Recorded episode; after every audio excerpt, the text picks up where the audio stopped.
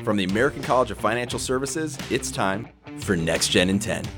I'm Ross Riskin, chair of the Next Gen Advisory Task Force, and for the next 10 minutes, you'll be joined by our hosts and guests discussing topics relevant to up and coming financial advisors. Hey, all, it's Alana Phillips with Next Gen in 10, and I am here today with Lori Nichols of Lori Nichols Coaching. Thanks for being here with me today, Lori. Great to be here. Thanks, Alana. I am thrilled to have your expertise, especially in this topic that is the top of the list for most of the next gen folks that I talk to. And frankly, non next gen advisors and thinking about their succession plan, right? Which is really where your expertise is as a succession and transition coach. So, can you eh, help put into perspective, Lori? What is that single greatest challenge that you're finding as you look out at our industry in terms of succession? It's truly the graying of the population of owners and senior shareholders. And by graying, such a big part of the population is over 55 gosh, there's a statistic of something like 73% of RAs do not have any kind of succession plan. And that was probably three or four years ago. So the percentage is probably even higher yeah, a terrible statistic in an industry, Lori, that is focused on planning for other people and mitigating risk and talking about the next generation. So, 73% for RAs. I would imagine in the broker dealer space, it's probably not too much better. So, the first issue, I mean, population aging, we got for sure, is they don't even have a plan in place, is what I'm hearing, Lori. Yes, they didn't kind of break this down into who had a plan in their head versus who just hasn't done anything. Even the plan in your head isn't really of value. For so many of those senior shareholders or founders, they feel some amount of certainty because they think they know what's going to happen. And it's interesting because I've worked with some clients where on the next gen front, where they've even had founders, shareholders approach them about ownership out of the blue and they have it all mapped out and they never talk to them about that. There's so many pieces to that. And it really all flows from a lack of communication and maybe more specifically, a lack of effective communication. Yeah. So I want to sort of hone in here. And for our next gen listeners, this will be more of some insight into how the senior advisor is dealing with this succession or not. It sounds mm-hmm. like there's certainly some issues there. So, what are some of the pitfalls from the position of the senior Lori that you're seeing? You know, there's a few things that work here. And I think most of it is kind of not at the conscious level of thought. Mm. And so it makes it difficult. And people not feeling comfortable speaking candidly. And yet, there's also these undercurrents of just the emotional white water that comes from growing uncertainty. And for a lot of next gen advisors, they see the graying in real time of the people that they're working with. And they're also generally, I think you'll agree, really smart people. And they're also pretty highly trained. They're smart, they're observant, and they know that clients can see the graying of the leadership in their firm. And yet nobody's talking about it. And so part of it may be that that founder is just not ready emotionally psychologically what am i going to do could be that they're hugely delusional and I talk a lot about just this idea of someday thinking. And I think it was David Grau Sr. that talked about so many financial service firm owners having a rolling five year plan. So if I had a five year plan in 2020, it's 2021, I still have a five year plan. Next year will be a five year plan again. And so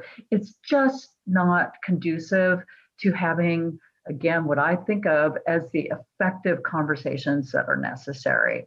And that's where the real work has to happen. Is it culture or an environment in the firm that is even safe from the perspective of that next gen professional to initiate if the founder, senior shareholder is not initiating these conversations? I've done some work with clients too, where again, next gen professionals, where they were brought to a firm, they were recruited to be a successor and there's one person I'm thinking of in particular that's probably on their second or third stop since that happened because there was never a conversation. So it stopped there. And so I think that's where you could say the challenge is. I like to say that's where the opportunity begins, really, for the next gen professional. Thanks, Lori. I'm going to pause us there and we'll be back in just a moment. Deliver financial planning for every person and every need through our chartered financial consultant education program. Find the tools and skills you need at theamericancollege.edu/chfc. Get best in class preparation for your exam with our CFP certification education program. Start your journey toward this value designation at theamericancollege.edu slash CFP. And Lori, we are back to pick up our conversation where we left off thinking about that seniors piece in it, right? Because obviously the next gen person is going to have a piece in it, but it does seem like there are a lot of these stories where next gen professional ends up as a potential successor for several folks and it never pans out, right? And it sounds like it ties back to what you're describing.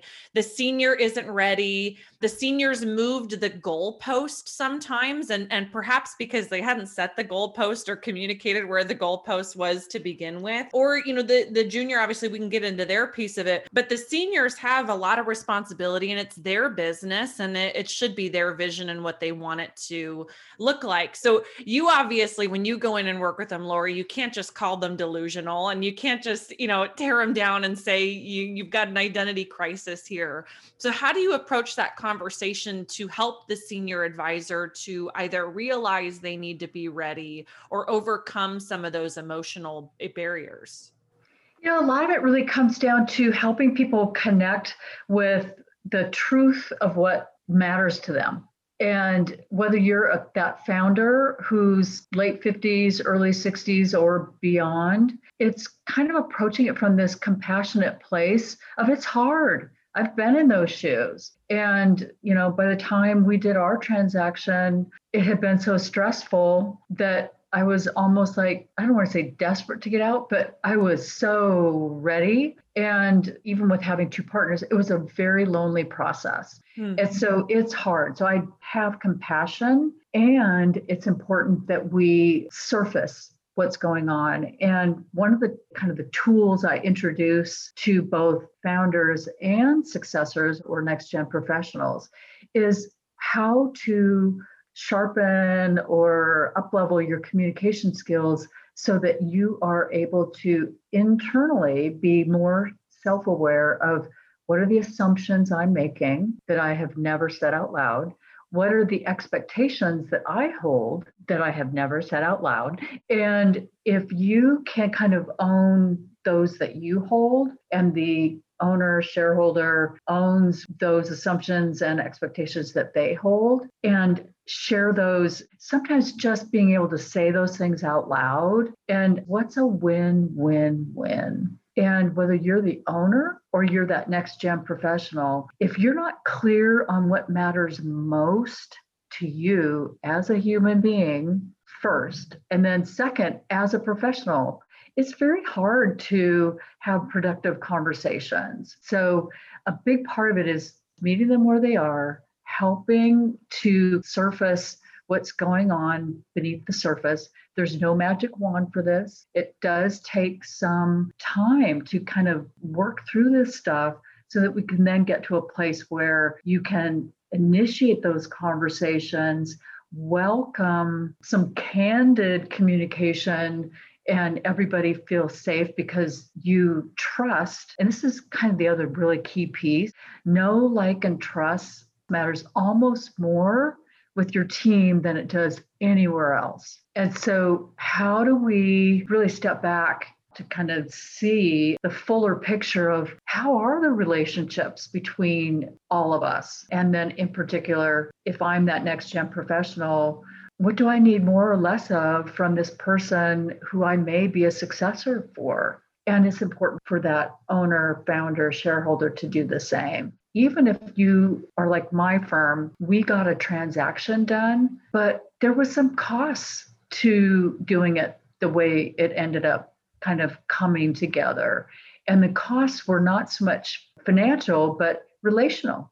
Yeah, it makes a lot of sense. It's interesting some of the things that you just brought up, Lori, right? When we think about the communication piece for a senior advisor and being surprised when somebody leaves when there wasn't a clear plan, right? It's sort of like if, if you liked it, then you should have put a ring on it. And if you, yeah. you didn't do that, I mean, what what did you think was going to happen, right? This is a pretty serious relationship, partnership, like a marriage. Yeah. And, and I'll just insert one more thing related to that, kind of ties back to what I was saying previously about, you know, these are educated, smart, young professionals. And when you think about it, there's the relational piece, but then there's also this is a, an investor you know, whether they're a financial planner or what label they use for themselves, that's an investment decision. So there's the relational piece, and then there's this very real life decision piece on both sides. And I think that that's the part where you kind of come back to this idea of where do we need more compassion for each other and each other's challenges in facing this kind of conversation. And it's such an honor to be a part of that and creating that space to have those compassionate and candid conversations. Because when you're on the other side of those kinds of conversations, that's when the real work can begin creating a strategy, figuring out what kinds of development needs to happen, that kind of thing. It makes sense. It's sort of wild, Lori, when we think about it. A lot of what makes great financial professionals great is they understand the relational piece, the financial piece, the planning piece, and yet it is such a struggle for them when they're doing it for themselves in the context of this succession plan. So, thank you for doing what you do. And you are such an amazing resource for those seniors. And then we'll get into how you're a resource for those next gen folks. So, thank you, Lori, for being with us to talk through that today. Absolutely. For more episodes, visit our website at theamericancollege.edu slash podcasts. This has been Next Gen in 10, brought to you by the American College of Financial Services.